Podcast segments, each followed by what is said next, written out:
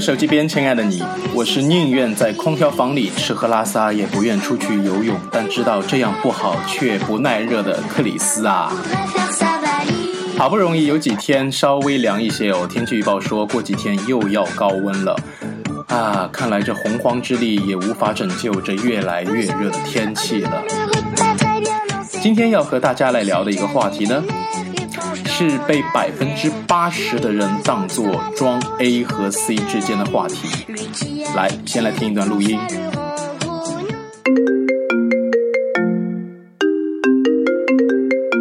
Michelle 啊，你这个 project 是怎么回事啊？现在才几十 K 生意，整个 schedule 看得我云里雾里，sales forecast 一点也不准。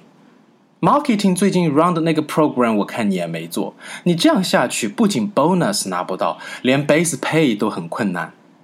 我跟你讲，这种 performance 对得起你这么高的 package 吗？那 travel cost 这么高，finance 那边已经在 challenge 我们了，你晓得吧？到时候别被 audit 了。另外，你申请的那个 event budget 可能不够，整个 process 和你的 schedule 都有问题。所以你要讲的 slide 最好和其他人 rehearse 一下，OK？尽量 engage 更多人进来，多要点 resource，最后还要来跟我 confirm 一下。Anyway，其他的呢我不 care。如果这次在这个项目 kick off 之前没有完成，我就要给你 warning letter 了。当然了，如果完成的很好，我们还可以去 team building happy 一下，就这样了。哦，惨呐！即使我是英语科班出身的，这段话听起来真是 fuck。那今天我们的话题要来聊一聊，说话的时候中文和英文单词夹杂着，到底是不是装 A 和 C 之间？不明真相的吃面吃瓜吃瓜子的观众会想，这么装有意思吗？其实哦，我们要细细分析一下，说话的人可能是在装，也可能是因为环境的影响。比如说，刚回国工作的人呢，就因为语言转换不习惯，经常会口爆一些英语单词；还有因为可能是在工作呃在外企的原因，比如说一般进外企之后，你首先会告别自己的中文名，而给自己取一个英文名，对不对？啊，关于这一段，我之前做过一期如何给自己取英文名，大家可以回听一下。其次呢，很多的事物都有自己专属的英文名，比如说办公室。Office，项目是 Project，核对是 Check，确认是 Confirm，计划安排是 Schedule，发送邮件是 Send，转发是 Forward，抄送是 CC。所以在外企，像类似于这样一句话就很容易听到：David 啊，把明天的 Meeting Agenda print 一份给我，OK？其实有一些高频率并且已经被吃瓜观众习以为常的词语呢，是直接可以用来说成英语的。比如说，哎，你在哪儿上班呢？我在国际商业机器公司上班。天哪，那什么鬼？不就是 IBM 吗？你就说我在 IBM 上班呢，OK？哎，但是你不是说要不要讲英文夹杂在这里吗？哦，其实很多时候我们会发现有些单词已经是。全称啊，它已经缩写成了大家习以为常的一些单词，对不对？比方说，哎，你要不要去买一个苹果手机？那我们一般会讲，你要不要去买一个 iPhone，对吧？啊，还有举个例子，比方说，你像有些，你你比方说有些单词，它很难翻译成中文，比如说 presentation 这个词。那 presentation 它在中文当中的词典解释，你可以理解成是演说、演讲啊，或者说报告，哪怕是陈述，呃，但是它就是这么个味儿，哎，你就翻译不出来，对吧？所以有时候如果你讲 presentation，比方说明天你要去做个 presentation，明天我要去做一个 presentation，啊，明天我要去做个报告，我听起来像这个村支书一样的概念。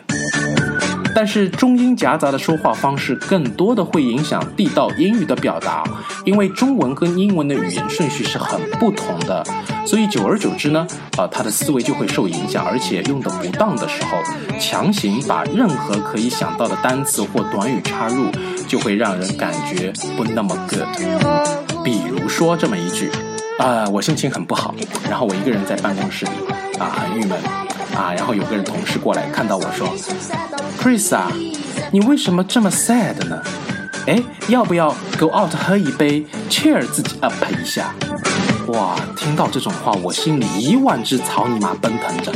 其实吧，当你说话时，要注意自己说话的对象和所处的圈子。如果明知对方可能听不懂，还要强行插入，那就是对别人的不尊重了。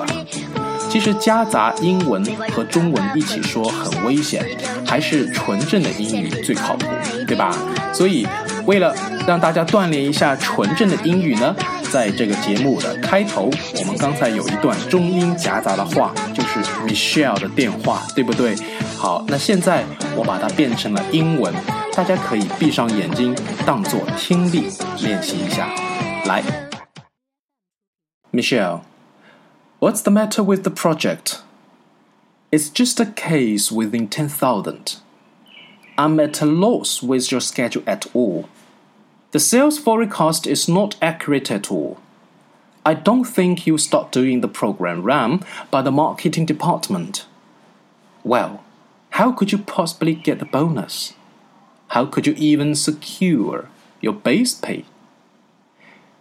Is your performance worthy of your package? The travel cost is so high that finance department has been challenging us, you know. Be careful of the auditing.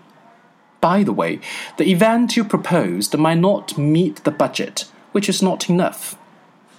Something not proper with the process and the schedule you made. You need rehearse the slides you will speak about with others. More people engaged. Try to get more resource and confirm with me. Anyway, I don't care other points. If you don't complete it before the project kickoff, I will send you a warning letter. But if you make it, we will celebrate together.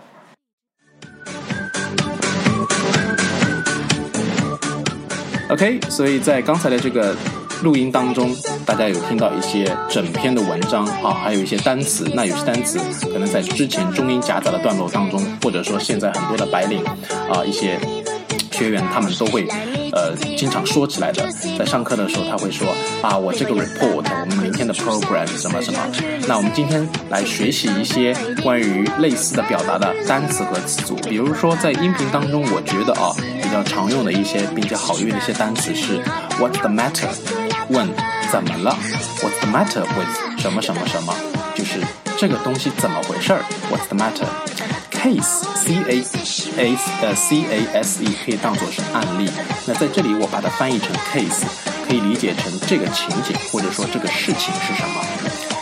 Be at a loss. I am at a loss.